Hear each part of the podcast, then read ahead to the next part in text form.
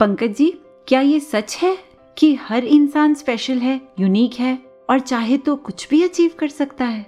जी हाँ जैसे पढ़ते भी हैं God created man in his own image and as it is said every soul is potentially divine so if we can realise our abilities and we can have this beautiful combination of dedication and hard work तो सब कुछ achieve किया जा सकता है। पर अफसोस, ज़्यादातर लोग ऐसा कर नहीं पाते। और जो करते हैं उसमें भी बहुत इंपॉर्टेंट है कि उनकी दिशा गलत ना हो। क्योंकि अगर दिशा गलत है तो दशा भी गलत होगी। और जिनकी दिशा ठीक होती है, उनकी अपनी दशा तो सुंदर होती ही है। वो संसार के लिए भी वरदान साबित होते हैं। पंकज जी, भले ही हम उनसे कभी ना मिले हों, उनके बारे में सिर्फ़ सुना या पढ़ा हो, तब भी हम उनके व्यक्तित्व से प्रभावित हुए बिना नहीं रह पाते। और जो देन वो संसार को देकर जाते हैं, वो आने वाली हर पीढ़ी के लिए लाभदायक सिद्ध होती है। ऐसा ही जीवन था युग प्रवर्तक बाबा गुरबचन सिंह जी महाराज का।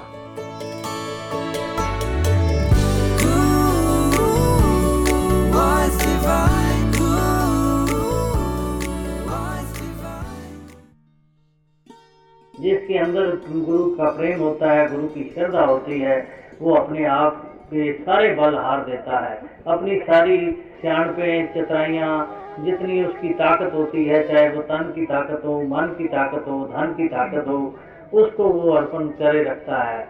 वो बार बार यही कहता है कि मेरा सदगुरु सब बातें करेगा, सब मेरे जो काम बिगड़े हुए हैं, सदगुरु पूरे करेगा, उसका पूरा विश्वास होता है। वो दुनिया के हर एक काम में सदगुरु की विशेषता मानता है। कोई भी काम आराम करने लगता है यही कहता है दातार सतगुरु, तुम मेरी ये कामना पूरी कर, ये मेरा कार्य ठीक हो जाए।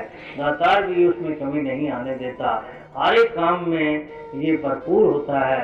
ये इसके रोम रोम में व्यापक परमात्मा जो सामने होता है, साथ सदगुरु को स्मरण करता है सद जब ये परमात्मा को अंकन देखता है तो इसको याद आ जाता है कि ये परमात्मा दिखाने वाला सदगुरु है। जब सदगुरु के प्यारों को तरफ़ इसकी आँख उठती है तो फिर उस वक्त भी इस दातार परमात्मा की याद आ जाती है। ये दोनों और बहुत बातें हैं। बहुत से पुरातन महात्माओं से उनके बारे में सुना है। जिन महात्माओं ने उन्हें देखा और उनके वचनों को सुना। लेकिन मेरे ही जैसे कितने यंगस्टर्स हैं, जो ना उन्हें देख पाए और ना उनसे मिल पाए। तो जहाँ आज इस एपिसोड में वो पुरातन महात्मा जो उनके साथ जिए उस दौर में थे वो अपनी यादें ताज़ा करेंगे। वहाँ युवा पीढ़ी को मिलवाएँगे बाबा गुरबचन सिंह जी महाराज के महान जीवन से महान व्यक्तित्व से। और इस सफ़र में आपके साथ रहेंगे मैं पंकज। मैं सविता। नमस्कार धन्य निरंकार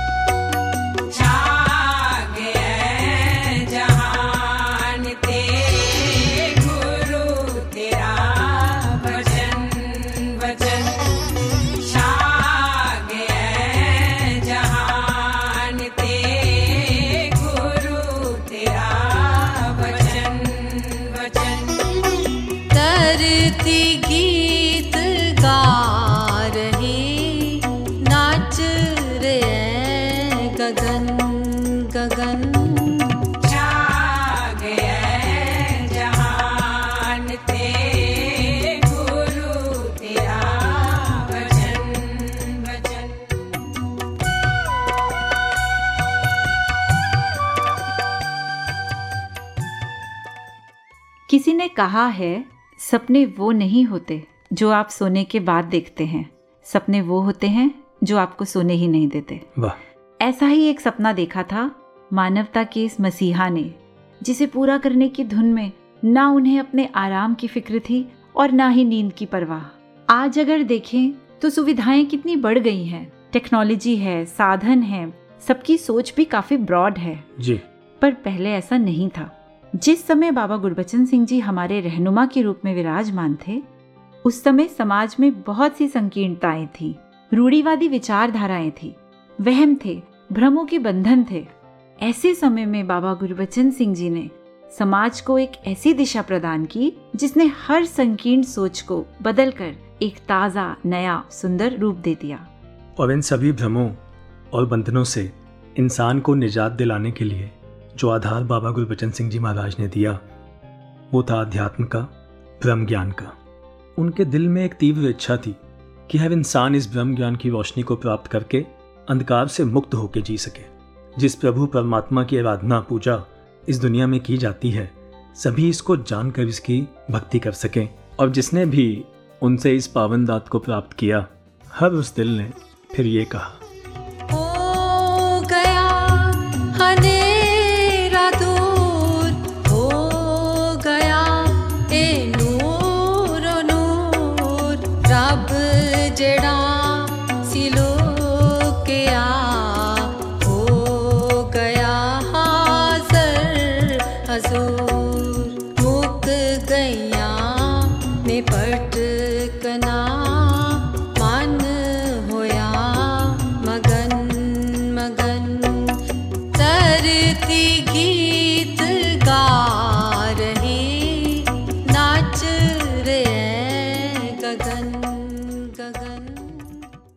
बाबा गुरबचन सिंह जी की शिक्षाएँ अनेक हैं।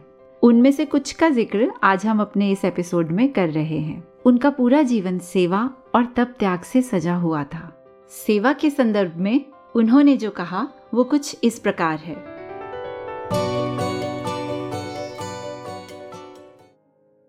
सेवा भावना से किया गया कार्य खुशी और आनंद प्रदान करता है, जिससे हर ज़िम्मेदारी सहजता से निभ जाती है। ये बात उस समय की है, जब हिंदुस्तान का बंटवारा हुआ। One of the darkest chapter in the history of mankind और मैं समझता हूँ, जिन लोगों ने उस समय एक दूसरे का खून बहाया, वो सभी बुनियादी तौर पे ऐसे नहीं थे। वो तो नफ़रतों का एक जुनून था, जिसने सभी को अंधा कर दिया था। और जहाँ चारों तरफ़ नफ़रतों का बोलबाला था, वहाँ नौजवान गुरबचन सिंह जी कुछ और ही सोच रहे थे। अज्ञानता के कारण फैली उस आग को देखकर उनके दिल से एक आवाज़ निकली थी कि मैं जान की बाजी लगाकर भी मानव समाज में से फिरका परस्ती, तंग नजरी, जुनूनियत को ख़त्म करने का जी तोड़ यत्न करूँगा और शहनशाह बाबा अवतार सिंह जी के आशीर्वाद से उन्हें उनके जीवन का उद्देश्य मिल चुका था। फिर हालात कुछ ऐसे बने कि गुरबचन सिंह जी को अपने परिवार के साथ बाकियों की तरह एक रेफ्यूजी कैंप में शरण लेनी पड़ी। पर वहाँ सारा दिन उनके लिए खाली बैठना बहुत मुश्किल था। हम्म, तो एक दिन उन्हें ऐसे लगा जैसे बाबा बूटा सिंह जी उन्हें कह रहे हों कि उठो ये सब तुम्हारे भाई बहन हैं इनकी सेवा करो। बस फिर क्या था? गुरबचन सिंह जी सभी की सेवा में जुट गए। वो बाहर जाते लकड़ियाँ काट कर लाते चूल्हे पर खाना पकता और सभी के साथ मिलकर प्यार से खाना खाते। और कोशिश करते, ध्यान रखते कि किसी को भी कोई ज़रूरत हो तो वो उस ज़रूरत को पूरा करें। जिन्हें जानते भी नहीं थे उनकी सेवा ऐसे की जैसे कोई अपने परिवार की करता है, अपने माता पिता अपने गुरु की करता है। ऐसे समय में भी खुद से ऊपर उठकर दूसरों का सोच पाना, ये दिव्य पुरुषों का ही काम हुआ करता है। तो देखा जाए तो सेवा का जो बीज है, वो तो उसी समय बो दिया गया था। जो आज एक बड़ा सा वृक्ष बन चुका है जिसकी अनेक शाखाएँ हैं। जी। उस समय भी ये एक्सेप्शनल सर्कमस्टांसिस थे और आज भी जो टाइम्स हम जानते हैं। अगर खुद ग्रोसरीज भी लेने जाएँ तो मज़ाक में दोस्त कह रहा था कि ऐसे लगता है जैसे जान पे खेल के लेने जा रहे हैं। तो एक तरफ़ जहाँ अपने लिए भी जाने में इतना रिस्क फील हो रहा है ऐसे में अनेक महात्मा हैं जो सदगुरु माता जी का आदेश पाकर निरंतर निर्भयता के साथ निष्काम भाव से इस समय में भी मानवता के प्रति अपनी सेवाएँ अर्पित कर रहे हैं। तो आइए सुनते हैं मनमोहन खुराना जी को, जो निरंतर इन सेवाओं में अपना योगदान दे रहे हैं।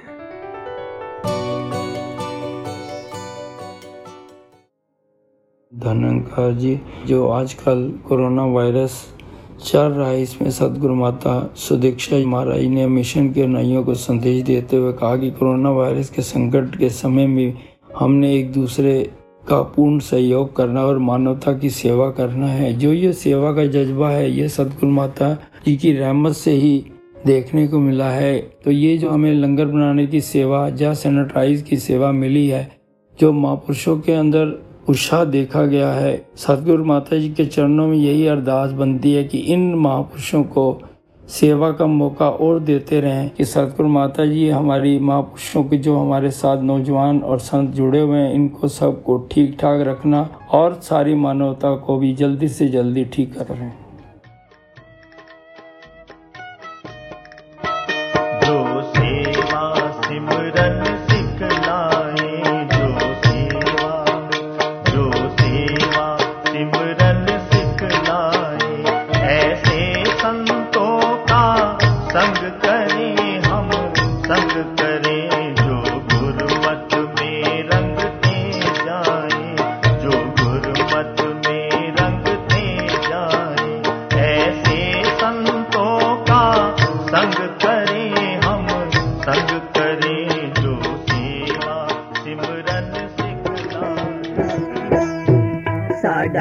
सतगुर जो फरमावे दा हिरदा जो विचारे, साढ़े अमल च आ जावे। गुरमुख प्यारियो गुरमुख प्यारियो साडा सतगुर जो फरमावे दा हिरदा जो विचारे, साढ़े अमल च आ जावे। गुरमुख प्यारियो गुरमुख प्यारियो। मालिक सतगुर खुश हो जाना साडे लई खुशियाँ दा खजाना साडा सतगुर जो सविता जी आगे बढ़ते हैं और सुनते हैं बाबा गुरबचन सिंह जी की इस लाइफ चेंजिंग टीचिंग को।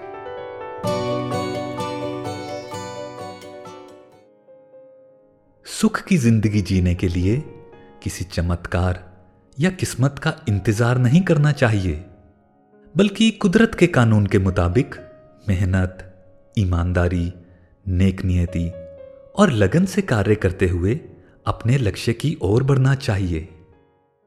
पंकज जी जिन गाड़ियों में बैठकर बाबा जी प्रचार यात्रा करते थे वो यात्रा के बाद वर्कशॉप में सर्विस के लिए चाहे ठहर जाती हूँ पर बाबा जी ने अपनी शरीर रूपी गाड़ी को कभी उतना आराम भी नहीं दिया था। हम्म। खुद तो परिश्रम किया ही साथ ही अपने परिवार को और सभी गुरसिखों को भी मेहनत का ही मार्ग अपनाने को कहा। जी।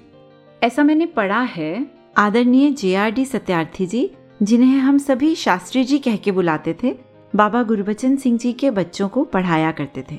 एक दिन शास्त्री जी बच्चों को समझा रहे थे कि अब एग्ज़ाम्स आने वाले हैं तो बाहर जाना बिल्कुल बंद। ना मार्केट जाना है, ना खेलना है और ना ही संगत जाना है। सिर्फ़ पढ़ाई पे ध्यान देना है। उन्हें पता ही नहीं चला कि कब बाबा जी कमरे में आए और उनकी सारी बातें सुन ली। बाबा जी को देखते ही बच्चों ने उनसे प्रार्थना की कि हमारा बहुत सारा टाइम वेस्ट हो गया है। अब आपका आशीर्वाद ही हमारी ताकत और मेहनत के लिए प्रेरणा है। आप आशीर्वाद दो कि हम परीक्षा में सफल हो जाएँ। ये सुनकर बाबा जी ने उनसे कहा बच्चों आशीर्वाद तो मेरा हमेशा तुम्हारे साथ है। जी। मगर मेहनत करना आपका फ़र्ज़ है। अगर लगातार मेहनत करते तो एग्ज़ाम पास आने पे कोई परेशानी नहीं होती।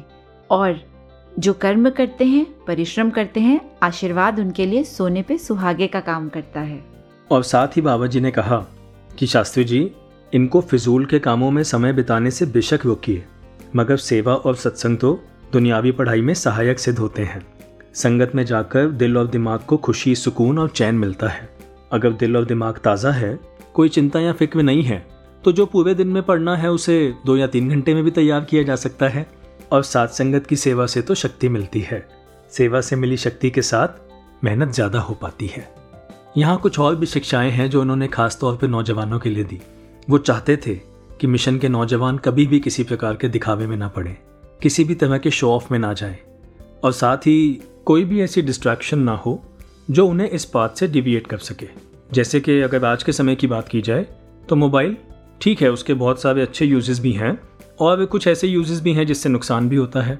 लेकिन एडिक्शन किसी भी चीज़ का हो दैट्स हार्मफुल मोबाइल पे कितना ही समय हम जानते हैं, निकल जाता है। सोशल मीडिया पे या कुछ और गेम्स या कुछ और ऐसा करते हुए जो बहुत यूज़फुल नहीं है। उससे बचना, वहाँ समय ख़राब ना हो, ये बहुत इंपॉर्टेंट है। और ऐसी कुछ भी और चीज़ें हैं, ध्यान से उनका उपयोग करना है। साथ ही जब मोबाइल की बात आती है तो जब एनवाईएस हुआ तो मुझे याद है कि पहले एनवाईएस के टाइम पर माता जी ने कितने प्यार से हमें ये प्रेरणा दी जब हमें डिजिटल डिटॉक्स करने को कहा और तभी रियलाइज़ हुआ कि बहुत सी ऐसी चीज़ें हैं जिसके बिना हमें लगता है कि हम नहीं रह सकते लेकिन रहा जा सकता है। तो पंकज जी ठीक ही तो है। अगर बच्चे ये बात समझ जाएँ कि अपनी ज़िंदगी के शुरू के कुछ साल वो मेहनत करें वो आलस ना करें तो उनके आगे आने वाली पूरी ज़िंदगी संवर सकती है। जी ज़रूर। और अगर उन्होंने यही समय गवा दिया अपनी पढ़ाई पर ध्यान नहीं दिया मेहनत नहीं की तो आगे आने वाली पूरी ज़िंदगी संघर्षपूर्ण हो सकती है। बाबा जी यही तो चाहते थे कि बच्चे मज़बूत बने नाजुक नहीं क्योंकि आने वाले समय में पता नहीं उन्हें कौन सी जिम्मेदारियाँ निभानी पड़ जाएँ। उन्होंने बेटियों को भी अच्छी शिक्षा दिलाने की प्रेरणा उनके माता पिता को दी। हम्म। हम उस समय की बात कर रहे हैं जब माइंडसेट्स कुछ और हुआ करते थे। जी। बाबा गुरबचन सिंह जी ने नारी जाति को आगे बढ़ने का प्रोत्साहन दिया और सभी को ये भी समझाया कि हर इंसान तरक्की कर सकता है। अगर पूरी ईमानदारी बरतते हुए मेहनत करे और अपनी नीयत सही रखे। बाबा जी इस बात पर बहुत ज़ोर देते थे और कहते थे कि ईमानदारी की कमाई में ही बरकत है। और उनकी जीत और मेहनत का ही जीता जाता सबूत है संतोख सरोवर। जिस ज़मीन को बंजर कहा करते थे उस ज़मीन को भी उन्होंने अपनी मेहनत और निष्ठा से उपजाऊ बना दिया। और उसके बाद जो सुंदर स्वरूप उसको बाबा देव सिंह जी ने दिया वो हम सभी ने देखा है। जी। साथ ही बाबा गुरबचन सिंह जी प्रचार प्रसार के अलावा अपना काफ़ी समय वर्कशॉप में दिया करते थे। और ऐसी पारखी नज़र थी उनकी कि अगर किसी में थोड़ा सा भी कुछ टैलेंट दिखता या इंटरेस्ट भी दिखता तो वो कोशिश किया करते थे कि उस इंसान की उस स्किल को अच्छे से डेवलप किया जाए और उसको अपने पैरों पर खड़ा किया जाए। तो आइए सुनते हैं आदरणीय दिलबाग जी को जिनके जीवन पर बाबा गुरबचन सिंह जी का कुछ ऐसा ही प्रभाव रहा।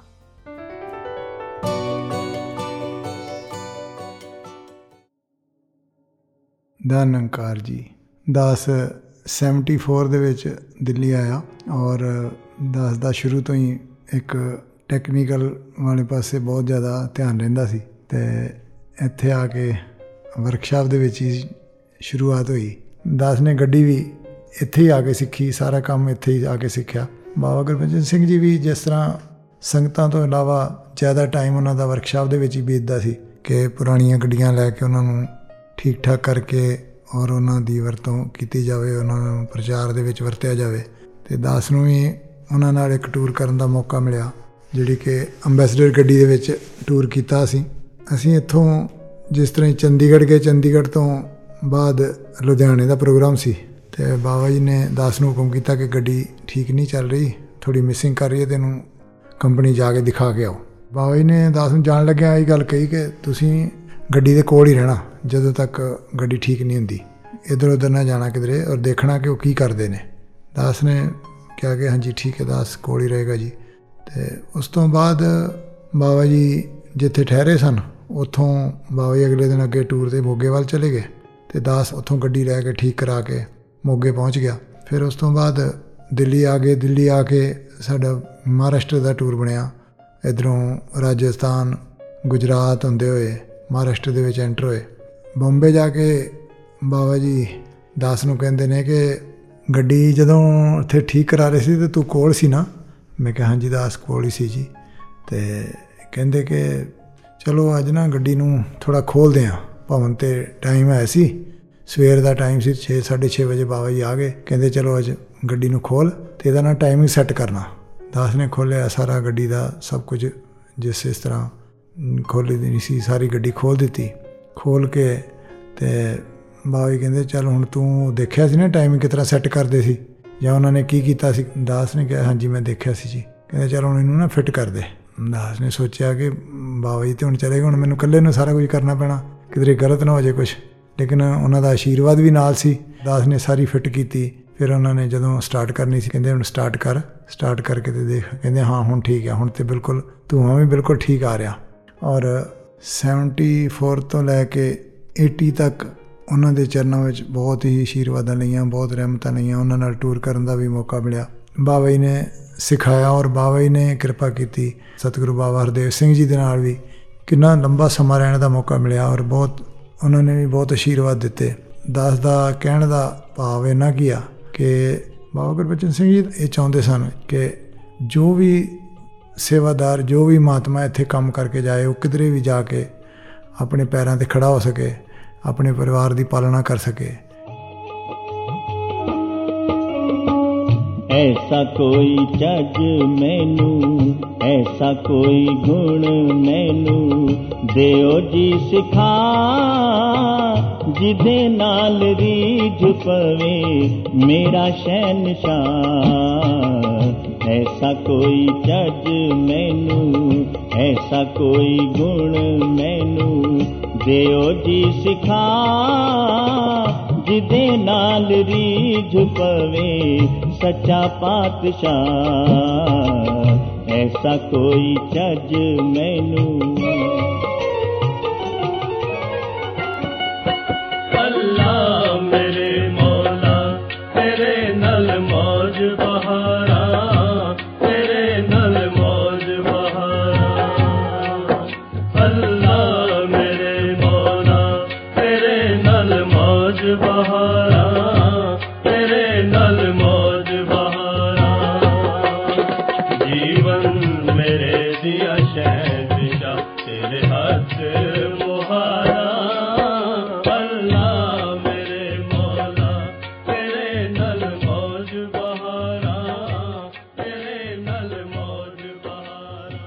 बाबा गुरबचन सिंह जी चाहते थे कि हर नौजवान जहाँ खुद सत्य की राह पर आगे बढ़े वहीं सत्य का संदेश भी पूरी ज़िम्मेदारी के साथ जन जन तक पहुँचाए।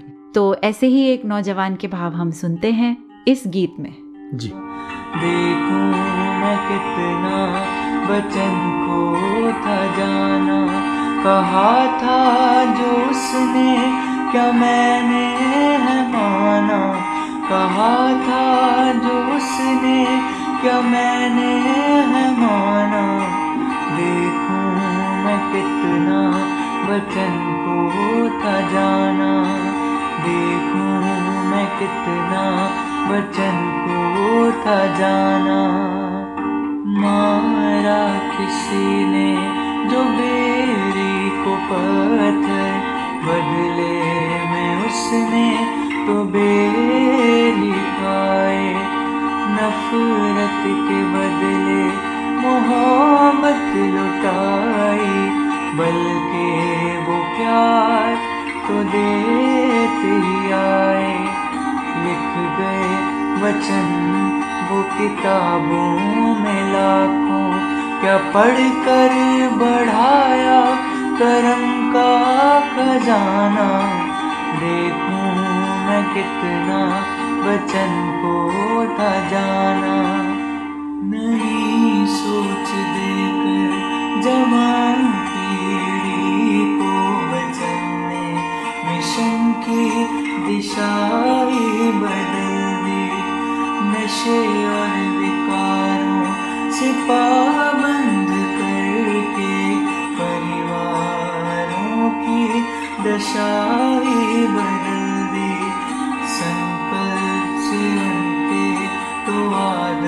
आदर्श बने थे वचन के इरादों से मैंने कठाना। देखूँ मैं कितना जाना बाबा गुरबचन सिंह जी ने जीवन को उस बारीकी से देखा और दिखाया, जिस ओर एक साधारण मनुष्य शायद कभी ध्यान भी न दे। कुछ ऐसी ही बारीकियाँ हैं उनके इस उपदेश में।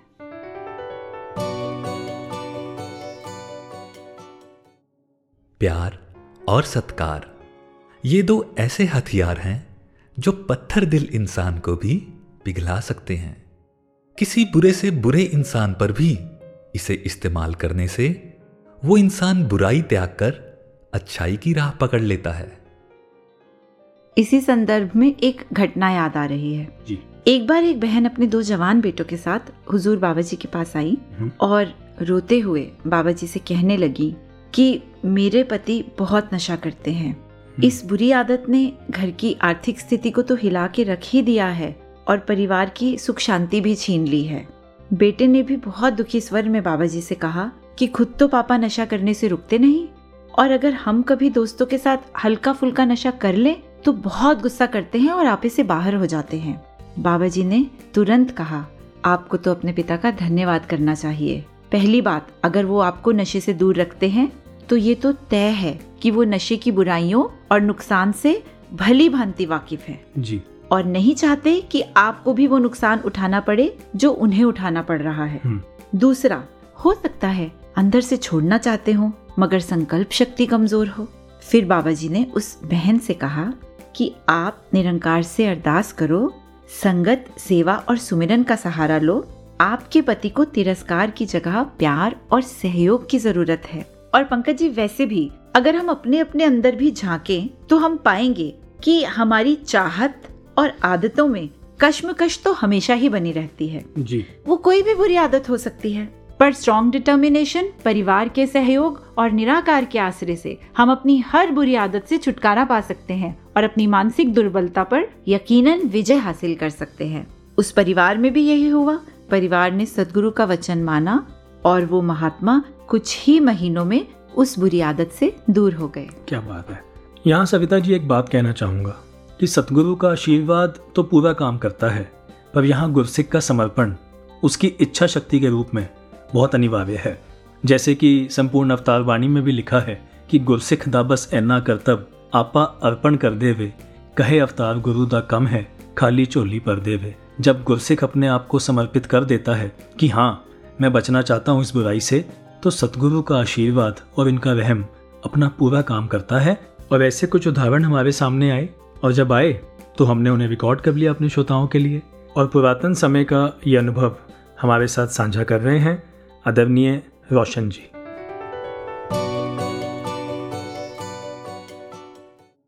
धन निरंकार जी, मैं अपने घर की एक मिसाल आपको सुनाता हूँ। मेरे डैडी जी बहुत नशा करते थे। हुआ ऐसे कि एक दिन अचानक फ़ोन आया हमारे घर में और पता चला कि बाबा गुरबचन सिंह जी ने डैडी जी को बुलाया। तो डैडी हेडक्वार्टर में बाबा जी के दर्शन करने चले गए। वहाँ गए तो जाके बाबा जी अंदर बैठक में विराजमान होते थे। जो भी दर्शन करने जाता था तो डैडी जी भी गए, जाके नमस्कार करके बैठ गए। तो बैठते ही बाबा जी ने पूछा कि ऐसे है, मैं कुछ दिनों के बाद मसूरी में एक कॉन्फ्रेंस बुला रहा हूँ और उसमें पहला मैंने प्रण सबसे यही लेना है। कि कोई भी मिशन में नशा नहीं करेगा। तो तुम्हें इसलिए बुलाया, आज छोड़नी है कि कुछ दिन बाद जब कॉन्फ्रेंस बुलाऊँगा तब छोड़नी है। तो डैडी जी ने एकदम बाबा जी की तरफ़ देखा और सर झुका दिया और कहने लगे कि, सच्चे पाशाह मुझे शक्ति दो, आपने मुझे बुलाया है स्पेशली तो मेरे लिए तो आपका आदेश ही सर्वोपरि है। वहाँ भी आपने आदेश देना है, यहाँ भी आप दे रहे हो, लेकिन मुझे ताकत देना, मैं आपके आदेश को मान सकूँ। तो वो नमस्कार की बाबा जी ने सर पर हाथ रखा, आशीर्वाद दिया और वो घर आ गए। वो आज भी मुझे ऐसे याद है कि जब वो घर आए तो मम्मी जी ने कहा भी क्या हुआ? कहने लगे, आज मेरा ज़िंदगी का ये जो कोटा था, नशे का, ये बाबा जी ने ख़त्म कर दिया, ये जहमत ज़िंदगी से हमेशा के लिए ख़त्म कर दी। मुझे बुला के हुक्म किया कि तूने आज के बाद नशा नहीं करना। तो ये जो घटना हुई हम सभी भी अवाक रह गए, क्योंकि आपको पता है जिस घर में नशा होता है, बच्चे भी सहमे सहमे रहते हैं, बाप के सामने बोल नहीं पाते हैं। ऐसा ही वातावरण होता था। तो उसके बाद जब तक वो ज़िंदा रहे, उन्होंने ज़िंदगी में कभी नशा छुआ भी नहीं, बिल्कुल। तो कहने का मतलब ये है कि कोई भी गुरसिख या कोई भी इंसान अगर ये प्रण कर लेता है कि गुरु ने आदेश किया है कि मैंने नशा नहीं करना तो अपने अंदर कमज़ोरी हटा दे प्रण करे तो फिर गुरु शक्ति देता है और ये काम हो सकता है। धन्यकार जी नशाबंदी के साथ साथ बाबा गुरबचन सिंह जी ने हर गुरसिख को यह आदेश दिया कि वो किसी भी प्रकार के जात पात के बंधन में नहीं बनेंगे। इसी संदर्भ में एक घटना याद आती है। एक बहन अपनी बिटिया की शादी के उपलक्ष्य में जब बाबा जी से आशीर्वाद लेने आई तो कहने लगी, बाबा जी, एक रिश्ता आया है, बाकी सब ठीक है। बस ये पता लग जाए कि लड़का कौन सी जाति का है। ये सुनकर बाबा जी ने उन्हें बड़े प्यार से समझाया कि रिश्ते नाते करते समय लड़का लड़की का मेल जोल कद काठ पढ़ाई लिखाई गुण कर्म और स्वभाव देखने चाहिए। बाकी सब इंसान एक समान हैं। कोई आवश्यक नहीं है कि एक विशेष जाति के लोग ही अच्छे होंगे। और सविता जी, मैं तो सोचता हूँ कि अगर दो अलग जाति के या कम्युनिटी के लोग अगर आपस में मिल जाएँगे इस तरह शादी के बंधन में बन जाएँगे तो कितनी डाइवर्सिटी सी आ जाएगी ना लाइफ में? Diversity is beautiful Pankaj ji. और मुझे याद आता है कि बाबा गुरबचन सिंह जी के समय में उन्हीं की प्रेरणा से बहुत सी इंटरकास्ट मैरिजेस भी हुई। सविता जी आपने तो बहुत सहजता में कह दिया कि डाइवर्सिटी इज़ ब्यूटीफुल और वो जायज़ है। वो आपका नज़रिया है जो सतगुरु ने बख्शा है। और संसार में तो डाइवर्सिटी बहुत से झगड़ों का कारण बन जाती है। पर गुरसिख को जो सतगुरु का दिया हुआ विजन है, जो एक ज्ञान की नज़र है, उसकी वजह से उसके जीवन में डाइवर्सिटी ब्यूटी लाती है। जैसे कि बाबा देव सिंह जी भी कहा करते थे कि हमें यूनिफॉर्मिटी नहीं यूनिटी चाहिए। हर भाषा, हर देश के मानव अपने ही तो सारे हैं। और इस विषय में बाबा हरदेव सिंह जी ने और क्या कहा? आइए सुनते हैं।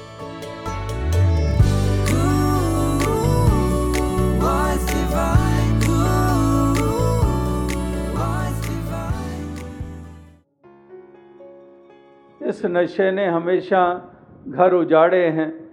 इस नशे ने ही कितनी बरकतें हमसे छीनी हैं। घरों को नरक बनाने के साधन ये बने हैं। तो हमने ऐसे नशों का सेवन नहीं करना है। जब बच्चों, बच्चियों के विशेषकर विवाह रिचाए जाते हैं और कैसे बोझ बने जाते हैं, कैसे दिखावे होते हैं किस प्रकार से फजूल में वो खर्च किए जाते हैं तो उसके लिए भी उन्होंने सबको ये चेतन किया कि हमने उस तरफ़ अपने कदम नहीं बढ़ाने हैं। हमने नियंत्रण में रहना है। हमने खाम खा के लोगों को दिखाने के लिए अपने आप को किसी बोझ में नहीं डालना है। और इस प्रकार से ना बोझ बनना है, ना ऐसी मांगे रखनी है सामने।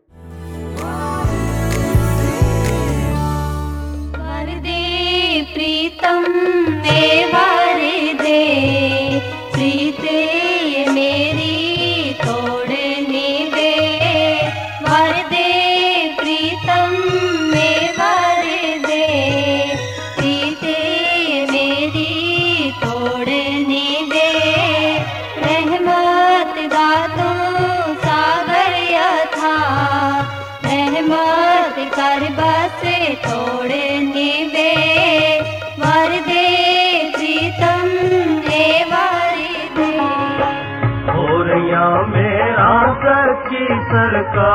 दिया, और या मेरा सच्ची सरकार दिया। सिफ्त करा बयान कने दातार दिया। सिफ्त करा बयान कने दातार दिया। और या मेरा सच्ची सरकार दिया। और या मेरा सच्ची सरकार दिया।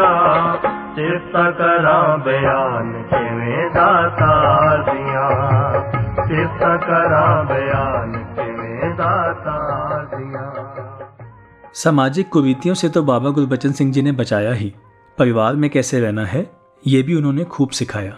खुशहाल गृहस्थी कैसे बनती है इस बारे में जो उन्होंने आदेश दिए आइए सुनते हैं। हमें अपनी गृहस्थी को खुशहाल बनाने के लिए एक दूसरे के साथ मिलकर चलना है। पति पत्नी गृहस्थ रूपी रथ के दो पहिए हैं और बच्चे इस रथ की सवारियाँ। यदि एक भी पहिया ढीला हो जाए अथवा साथ ना दे तो रथ तो डगमगाएगा ही। सवारियों को भी परेशानी होगी, जिससे नुकसान होना संभव है। बाबा जी ने हमेशा सिखाया कि परिवार में रहते हुए गुलमत को हमेशा आगे रखें। अपने फर्जों की अदायगी की ओर ध्यान दें। जहाँ संसार में अधिकारों की लड़ाई है, वहाँ आपने सभी का ध्यान ड्यूटीज़ की तरफ़ दिलाया। साथ ही आप ये ज़रूर कहा करते थे कि अगर आप बाहर आके बहुत सेवाएँ कर भी लेते हैं, लेकिन अगर घर में माता पिता की ओर ध्यान नहीं है या उनकी सेवा नहीं करते तो उसका कोई लाभ नहीं होने वाला। यानी कि आप उस कथन में विश्वास रखते थे कि चैरिटी बिगिन एट होम। और यहाँ बाबा जी ये भी कहा करते कि जहाँ बच्चों ने माता पिता की सेवा करनी है उनके प्रति अपने फ़र्ज़ निभाने हैं वहाँ माता पिता ने भी बच्चों के प्रति अपने फ़र्ज़ निष्काम भाव से निभाने हैं। और कभी उनको ऐसा एहसास नहीं करवाना कि उन पर कोई एहसान किया जा रहा है। वैसे भी पंकज जी अगर देखें कि कोई भी प्राप्ति या कोई भी उपलब्धि हो वो कुछ ना कुछ मूल्य अवश्य मांगती है। जी। वो कीमत मांगती है वो त्याग मांगती है। तो इसी तरह अगर हम घर में रिश्तों की भी बात करें तो त्याग के बिना कोई भी रिश्ता निभी नहीं सकता। जी बिल्कुल। बाबा गुरबचन सिंह जी ने इसी त्याग की भावना को सब में भरने का पूरा प्रयास किया। उन्होंने दिल से दिल और भावना से भावना को जोड़ा। यही नहीं बाबा गुरबचन सिंह जी ने हर किसी की भावना की पूरी कद्र की और जिसने भी उनकी बात मानी उनके घर स्वर्ग बनते गए। पंकज जी जैसा आपने अभी कहा कि अगर हम अपने कर्तव्यों का पालन करेंगे तो अधिकार तो हमें अपने आप मिल ही जाएँगे। वैसे भी घर हो या बाहर, झगड़े हमेशा अधिकारों के ही होते हैं। बाबा हरदेव सिंह जी अक्सर एक बात कहा करते थे कि अपने कर्तव्यों को पहाड़ के जितना बड़ा समझकर मानना है और अधिकारों को राई की तरह मानना है। तो बस, फिर तो बात ही खत्म। फिर तो जो करना है, मैंने करना है और एक्सपेक्टेशंस कम से कम रखनी है। तो फिर तो कोई झगड़ों का या घर में किसी भी कलह कलेश का कोई सवाल ही नहीं उठता। तो अगर गुरमत का रिश्ता ऊपर रखेंगे हर किसी में सदगुरु का रूप देख के उसकी सेवा करेंगे उसको प्यार करेंगे तो फिर हर रिश्ता बहुत ही प्यारा हो जाएगा। और बाबा गुरबचन सिंह जी ने ये आदेश ये संदेश हमें खुद ग्रस्त में रहते हुए दिए और उनका इस यात्रा में इस सफ़र में बखूबी साथ निभाया ममता मई राजमाता जी ने। एक और सत्य के प्रचार के लिए कंधे से कंधा मिलाकर उनके साथ चलते रहे। दूसरी ओर परिवार की और बच्चों की जिम्मेवारियाँ भी खूब निभाते रहे। जी। और बाबा जी ने उन्हें ये बात बहुत जल्दी बता दी थी कि आपका परिवार सिर्फ़ ये पाँच बच्चे नहीं हैं। संसार का हर बच्चा आपका बच्चा है। समस्त मानवता आपका परिवार है। और उस माँ ने भी अपना आंचल इतना बड़ा कर लिया कि हर बच्चे को उसमें समेट लिया। सभी के लिए सुख मांगा, सभी की गलतियों पे पर्दा डाला और सभी को सुख देते चले गए। और सविता जी बहुत दृढ़ता हुआ करती थी राजमाता जी के वचनों में। उनको सुनकर हर गुरसिख के विश्वास में हमेशा इजाफा ही हुआ है। जी सही कहा। और राजमाता जी का जीवन गुरु भक्ति की एक ऐसी अनूठी मिसाल रहा जिसे खुद बाबा हरदेव सिंह जी महाराज ने सलाम किया। तो आइए सुनते हैं ममता मई राजमाता जी का ये पावन संदेश। जी।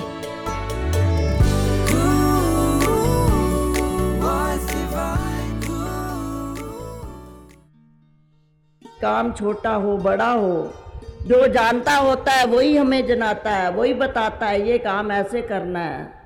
चाहे वो मशीनरी का काम हो, चाहे और छोटा सा काम हो।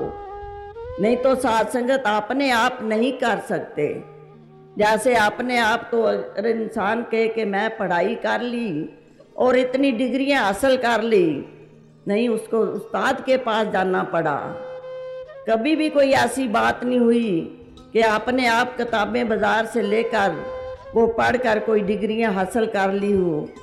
तो इसी तरह शासन जैसे उस्ताद के बगैर इलम हासिल नहीं होता। अपने आप कौन कर सकता है? कोई काम नहीं हो सकता अपने आप।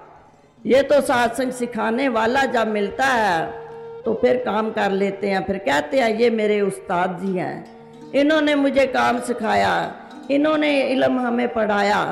इसी तरह सत्संग भगत भी कहते हैं कि हमें भी ऐसा महात्मा मिला ऐसा सतगुरु मिला कि जिसने हमें हमारी आत्मा को परमात्मा के साथ जोड़ दिया ईश्वर के साथ जोड़ दिया।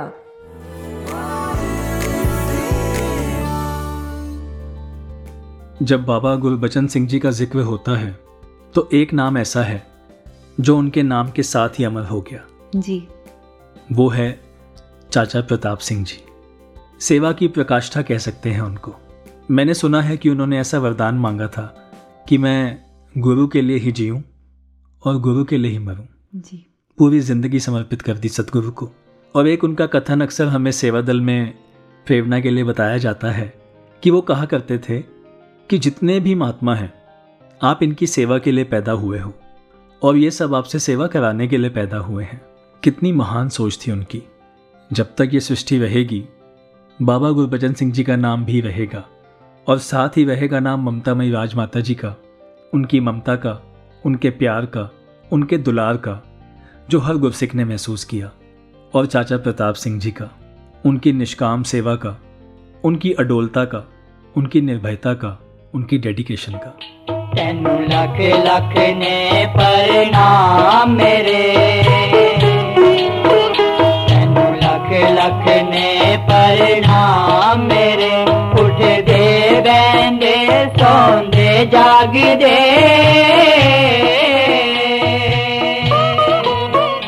उठ दे बैंदे सौंदे, जाग दे।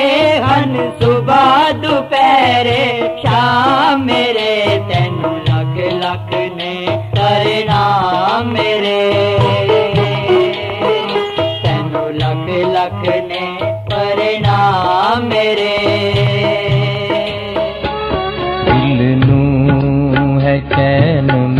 सदा दीदार तेरा करके दिल नू है कैन मिलता दीदार तेरा करके।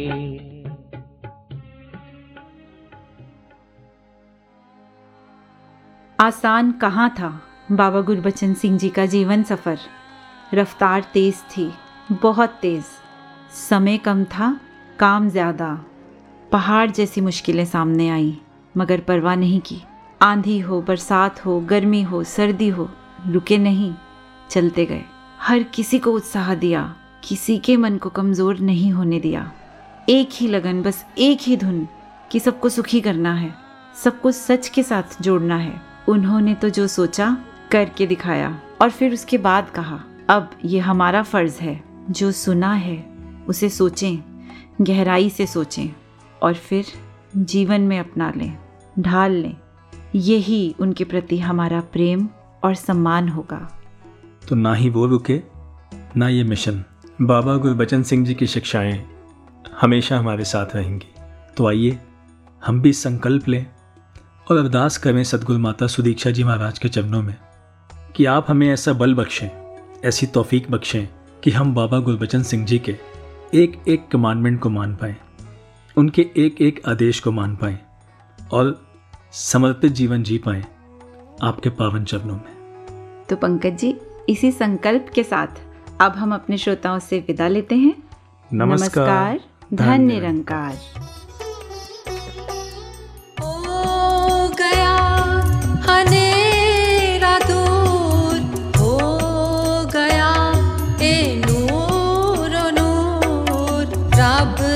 जेड़ा